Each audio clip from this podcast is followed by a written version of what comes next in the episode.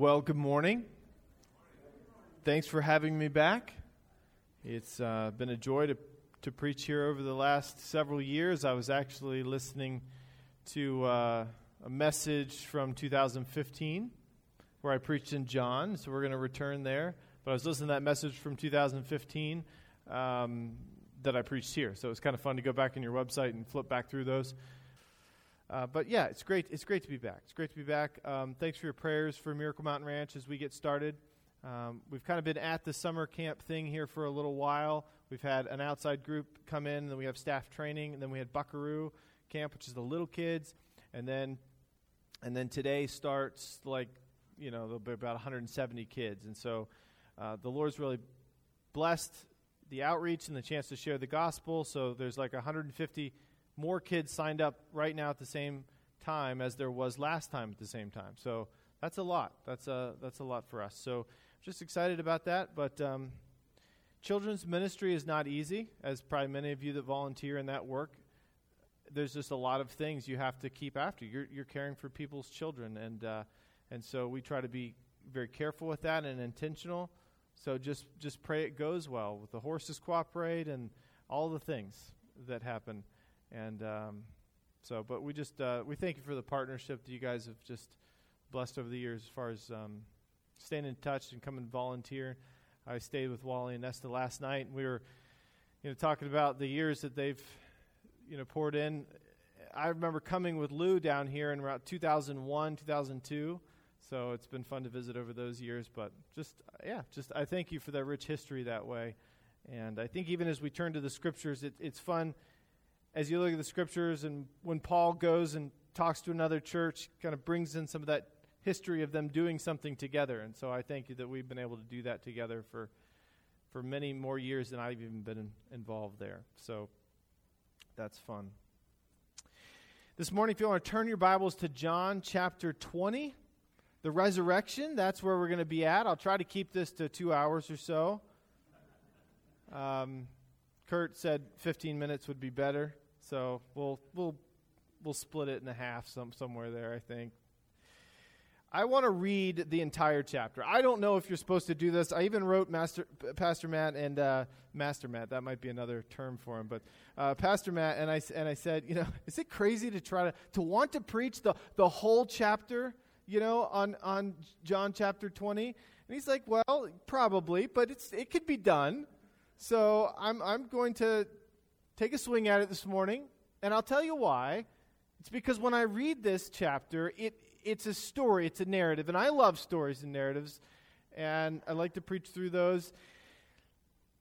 And I think when we look at the end of the chapter, which you can see represented up here on this screen, it tells us the goal, that it's helpful to read it all, this chapter, and to think of it all. Now, there's a lot of digging into it that you can do that we're not going to do today. But as far as a story that moves us, I think reading and preaching through and talking about the whole chapter can really help us get the point of this chapter. And that's that we would believe in Jesus Christ and have life in his name. Amen? So if you wonder what the point of the message is, there it is. All right? There it is. Let's pray and we'll get started. Heavenly Father, I thank you for the chance to come back to Lance and share. I thank you for the many, many years of connection that I've had with this, even before my time, and my family's connection with people in this church for almost 40 years. I'm thankful for this church's faithfulness to the Word, faithfulness to their outreach and their community, their hospitality and hosting us and others. And I pray that will continue and grow and be blessed. In Jesus' name, amen. All right, so in your bulletin, the whole deal is printed for you. So if you look in your bulletin, you'll have the same translation, the ESV that I'm preaching from this morning. If you don't want that one, that's fine. But just so you know, we can be on the save page, and it might be helpful because this is what I want you to do with that piece of paper. I want you to get the little pencil that is in front of you, and I want you to highlight things that touch your heart this morning. So this is kind of interactive. I want you to circle those and take them home with you, because I think this will move you, and I want you to remember it as much as possible, to remember the things that move you when you hear this story. Let's read it together. John chapter 20, verse 1. Now on the first day of the week, Mary Magdalene came to the tomb early, while it was still dark, and saw that the stone had been taken away from the tomb. So she ran and went to Simon Peter, the other disciple, the one that Jesus loved, that would have been John, and said to them, "They have taken the Lord out of the tomb, and we do not know where they had laid him." So Peter went out with the other disciples, and they were going towards the tomb. Both of them were running, but the other disciple outran Peter and reached the tomb first. We're going to come back to some of these details because they're kind of fun. You start to read it, and you can picture it, right? So I'm a photographer, and I think that also attracts me to this passage because close your eyes and just picture this. It's early, right?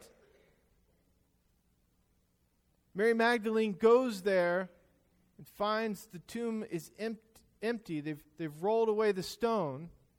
She hasn't really fully investigated the whole thing, but realizes something's changed. And they're running. They're running. Think of the emotion.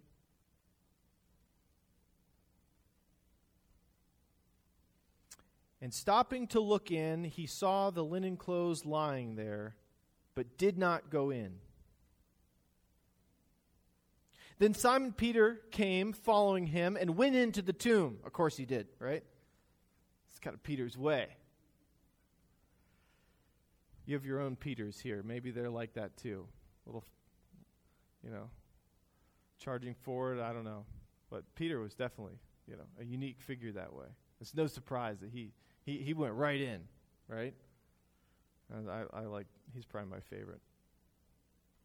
And he saw the linen clothes lying there and the face cloth, which had been on Jesus' head, not lying with the linen cloth, but folded up in a place by itself. Then the other disciple, whom had reached the tomb first, also went in and saw and believed. For as yet they did not understand the scriptures that he must rise from the dead. Then the other disciples went back to their homes.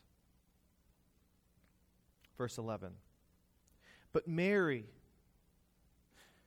stood weeping outside of the tomb, and as she wept, she stooped to look in the tomb, and she saw the two angels in white sitting where the body of Jesus had laid, one at the head and one at the feet. And they said to her, "Woman, why are you weeping?" She said to them, "They have taken away my Lord. I do not know where they have laid him." Having said this, she turned around and saw Jesus standing, but did not know that it was Jesus. And Jesus said to her, "Woman, why are you weeping? Whom are you seeking?" Supposing him to be the gardener, she said to him, "Sir, if you have carried him away, tell me where you've laid him, and I will take him away." And Jesus said to her, "Mary." She turned and said unto him in Aramaic, "Rabboni," which means teacher.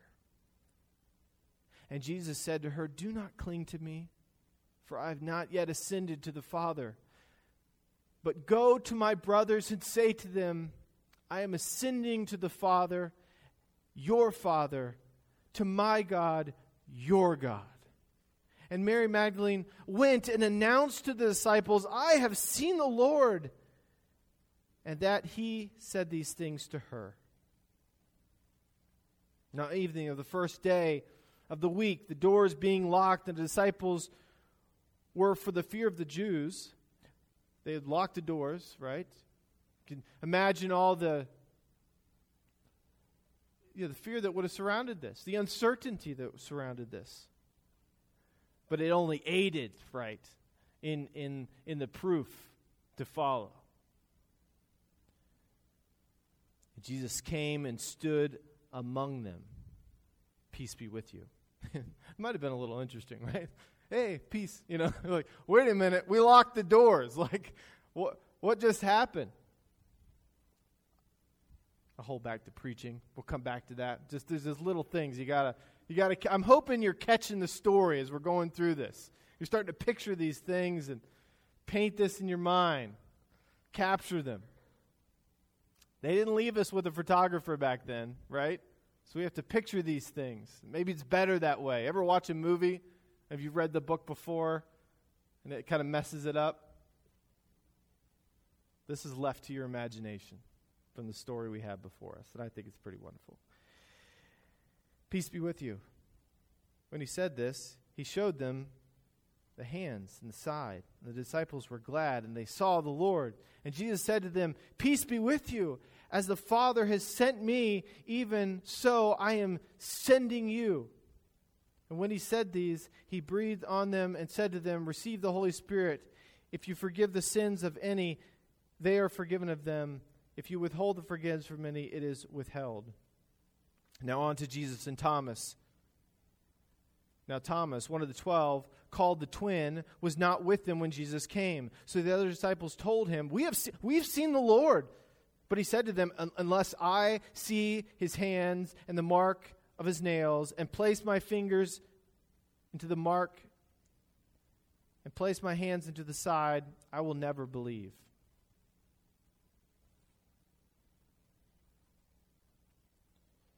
"8 days later, his disciples were again inside, and Thomas was with them. Although the doors being locked, Jesus came and stood among them, and he said, 'Peace be with you.' Then he said to Thomas, 'Put your fingers here, and see my hands, and put out your hand and place it into my side. Do not disbelieve, but believe.' And Thomas answered him, 'My Lord, my God.' And Jesus said to them, 'You have believed because you have seen me. Blessed are those who have not seen me, yet have believed.'" Speaking to us today, right? Not seeing Christ, Jesus in the physical form, but you've heard of him, and yet you believe. Verse 30, "Now Jesus did many other signs in the presence of disciples, which are not written in this book, but these are written so that you may believe that Jesus in the Christ, the Son of God, and that believing you may have life in his name." All right, so we read through that. I want to kind of go back and walk through things that I found notable in this passage. But I want to expand on it and give us direction. But I really want you to take it in, because I think we can simply read those scriptures as a group and come to the conclusion that's on the screen, right? He did many other signs and wonders, but these things are written so that we might believe and have life in his name, and that's the goal. In some of my studies, there were a couple little commentaries I read, but this one was of particular note. I really enjoyed J.C. Ryle's information on this and found it extremely helpful. So if you're looking for another resource to dig deeper, this was very encouraging and very easy to read, and I much enjoyed it. So I thought I'd mention that to you if you... sometimes you've got a lot of books and you might not realize you have this on your shelves. And this is kind of the case. I was looking for some more notes on John and turned around and I had this on my shelf. It was not one I use all the time, but I think it will be. I much enjoyed it. Let's go back to the beginning, though, and some notes that I have on this passage. Mary Magdalene was... an interesting figure here in this chapter. They may note in this book I was reading, having received much, she loved much. And it said this note here, she was last at his cross and first at his grave. She stayed longest there and was soon to be here.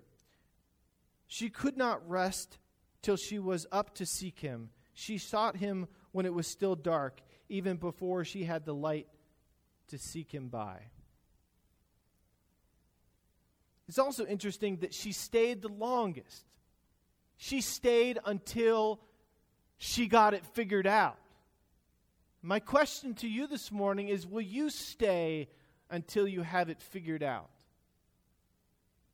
Will you read a passage like this and linger until it has really affected your life? And you can see that here. She stood there and stayed and was rewarded in a different way than the other ones, right? What was her reward? She got to see Jesus. She got to see Jesus. She got to see the angels. She was there as he died, and one of the very first ones to see him when he rose.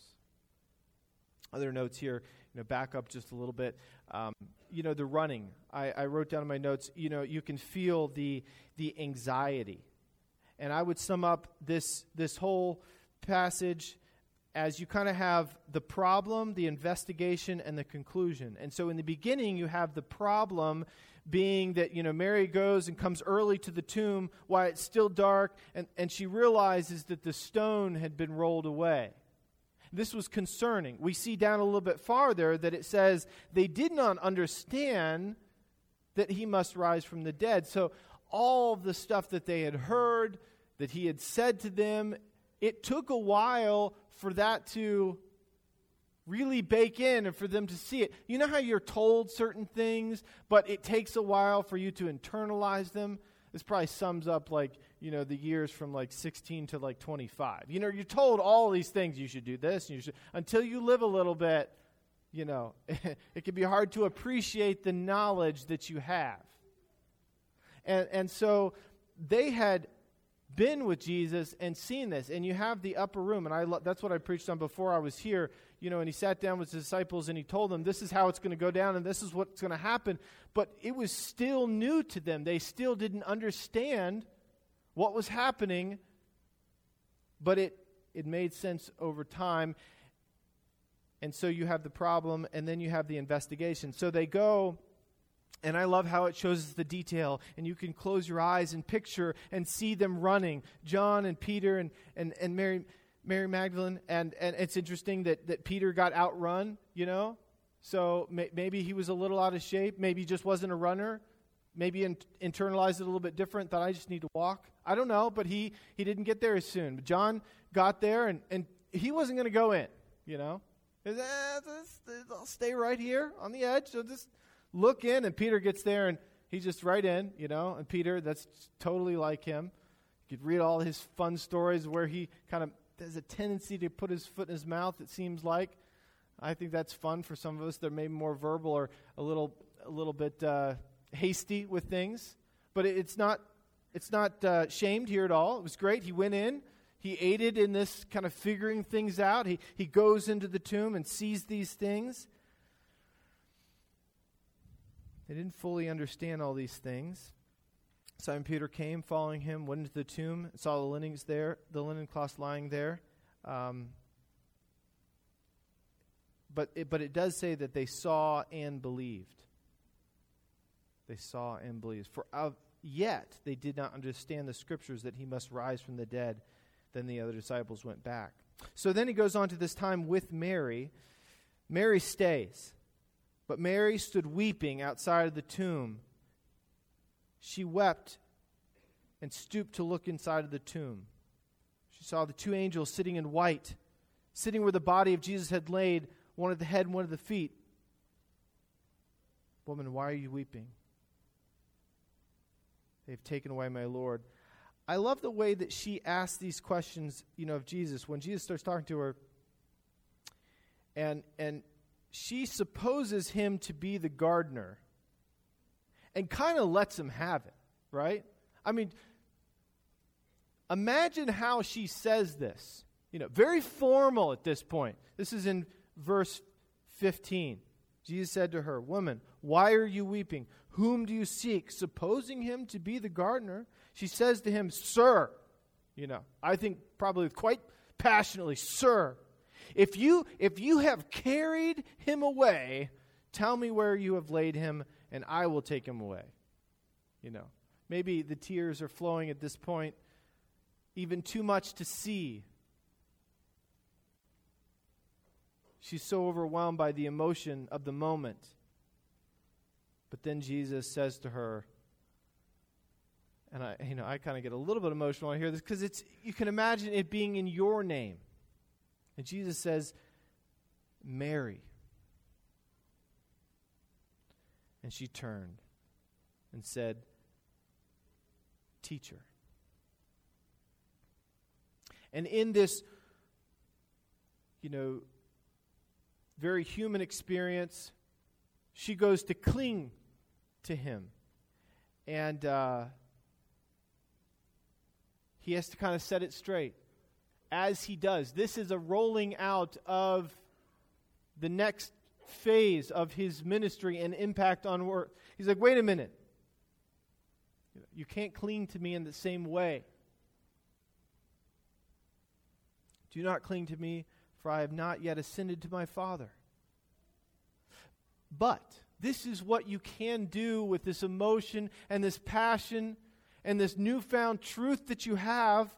"Go to my brothers and say to them, I am ascending to my Father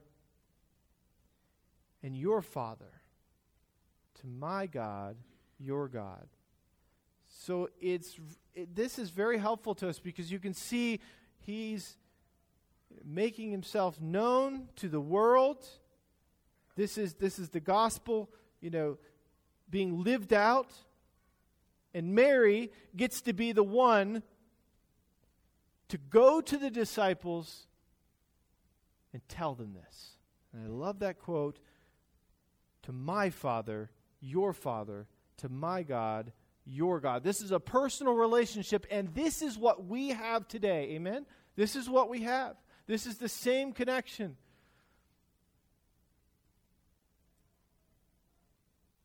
Mary Magdalene went and announced to the disciples, "I have seen the Lord."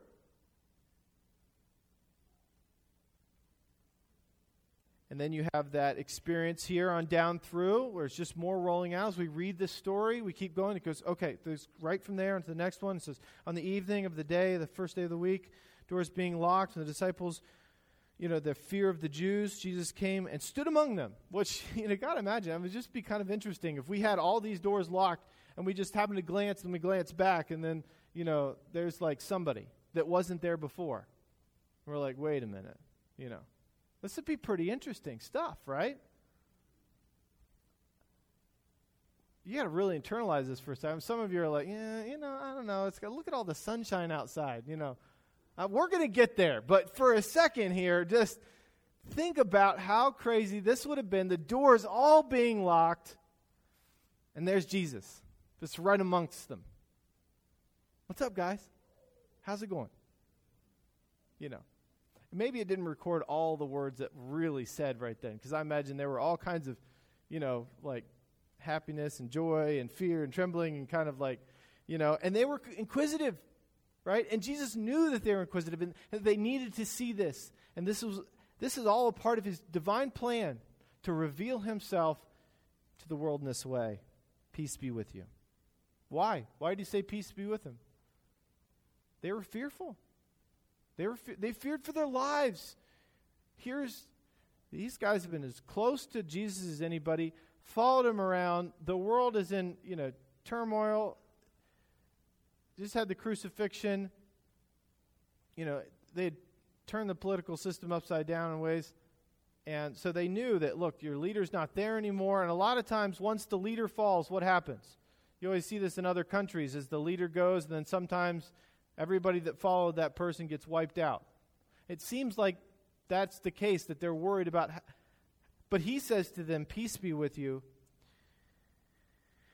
When he said this, he showed him his hands and his sides. And that's the report we have today. So we can think through that. We don't get to physically touch his hands and put our hands in his side, but we get to read about this account as well. I think about the fact that, well, why hadn't the camera been invented yet? Wouldn't it be so cool to have pictures of this? But, we have pictures today, and there's probably more uncertainty about anything that happens in the world. And pictures don't do us any good. They have pictures of them being on the moon. People still don't believe it. And maybe it didn't happen. See where it is? We don't, we're like, we don't. So he left it not to the photographer, not to the technology of a camera, not to the ability to Photoshop the image, but he left it to real living witnesses that are actually far harder to control to all collaborate, this and share it with the world. I think that's interesting from a photographer's perspective. When the disciples were glad when they saw the Lord, Jesus said to them again, "Peace be with you. As the Father has sent me, so I am sending you." See, this is a consistent rolling out of, okay, there's a plan. Like, I died on the cross, rose, I'm ascending to my Father, but as I'm leaving, I am sending you.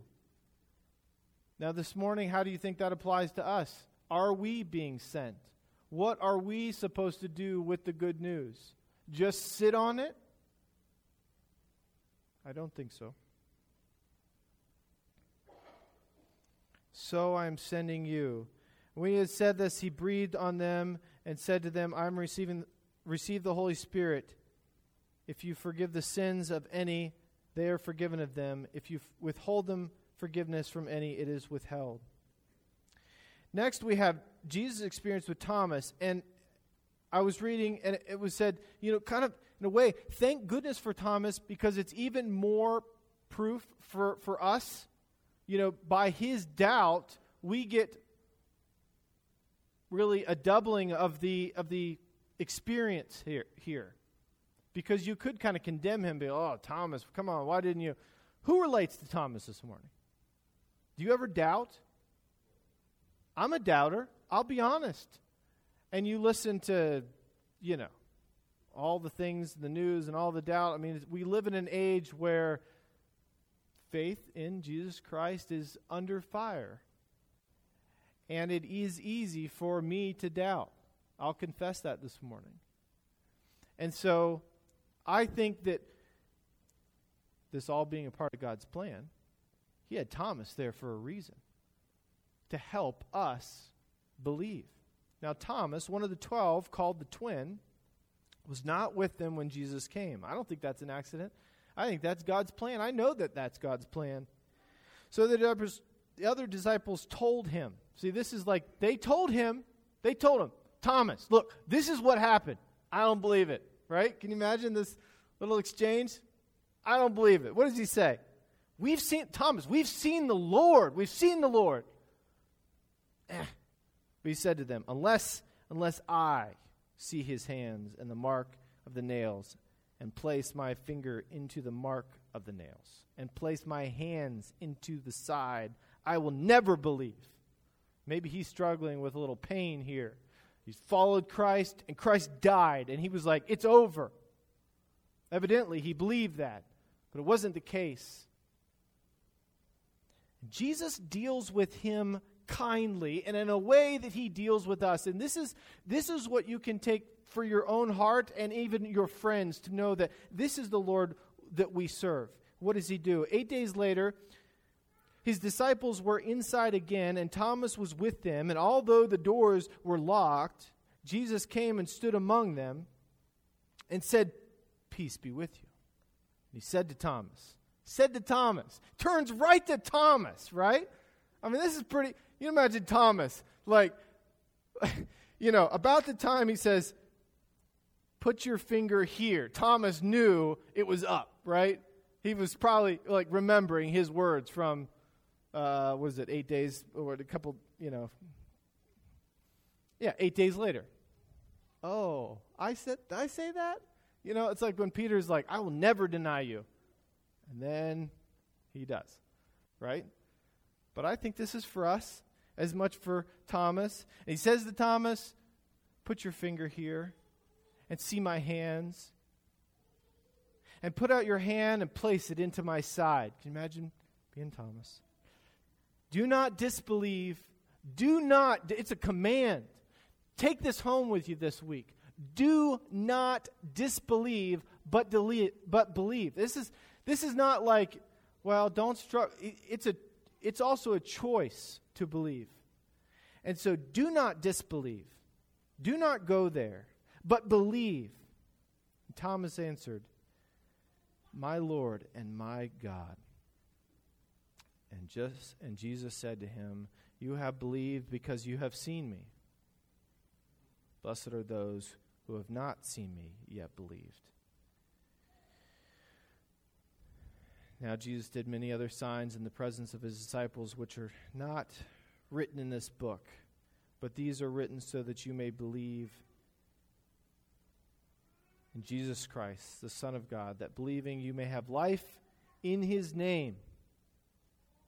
Remember that as you go about your week, that's what you have to offer your friends that do not believe. Life in his name. That's the good news that we are representing. By God's grace, that's the good news we are representing to the children that come to the ranch. It's the buildings don't mean anything. The horses, they're horses.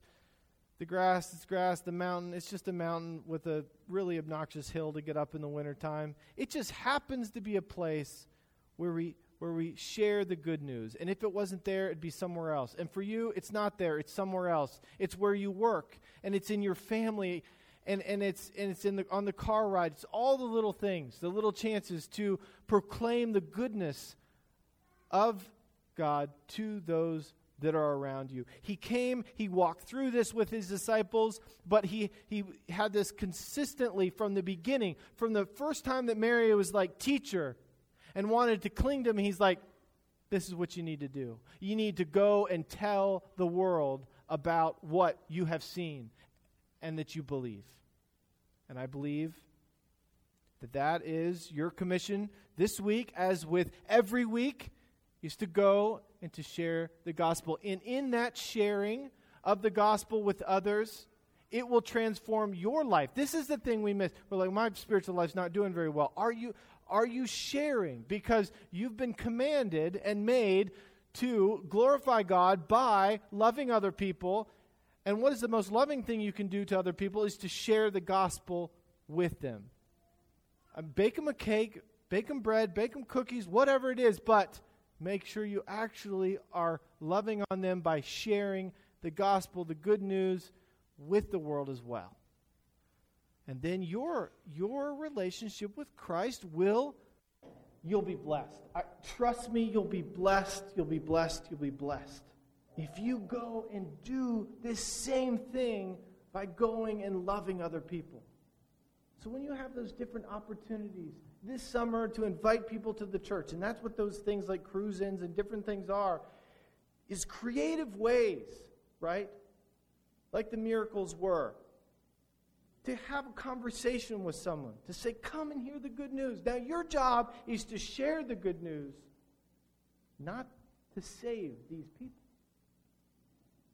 But it is our job to proclaim. Let us pray that we may see the sinfulness of sin and the amazing grace of Christ more clearly and distinctly. Help us to realize this week that we are sinners in need of saving, that Christ has saved us and made us righteous before him, and that we should go and to share these things with the rest of the world. My hope is that as you look at this verse here,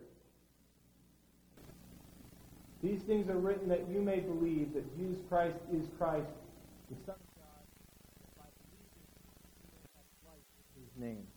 Amen? Don't keep that to yourself, all right? Don't keep it to yourself. Take it. Take it to your neighbors, to your friends, and you will be so blessed by that ministry that you have to those other people. I would encourage you this week to take that piece of scripture home and to reread it. to reread it in a quiet place where you can close your eyes and relive moment by moment that story that happened at the resurrection. There's really something that happens when we're able to picture that. And God gave us the ability. Imagine if you couldn't picture anything in your mind, but He gave us that ability. And I believe that ability helps us believe.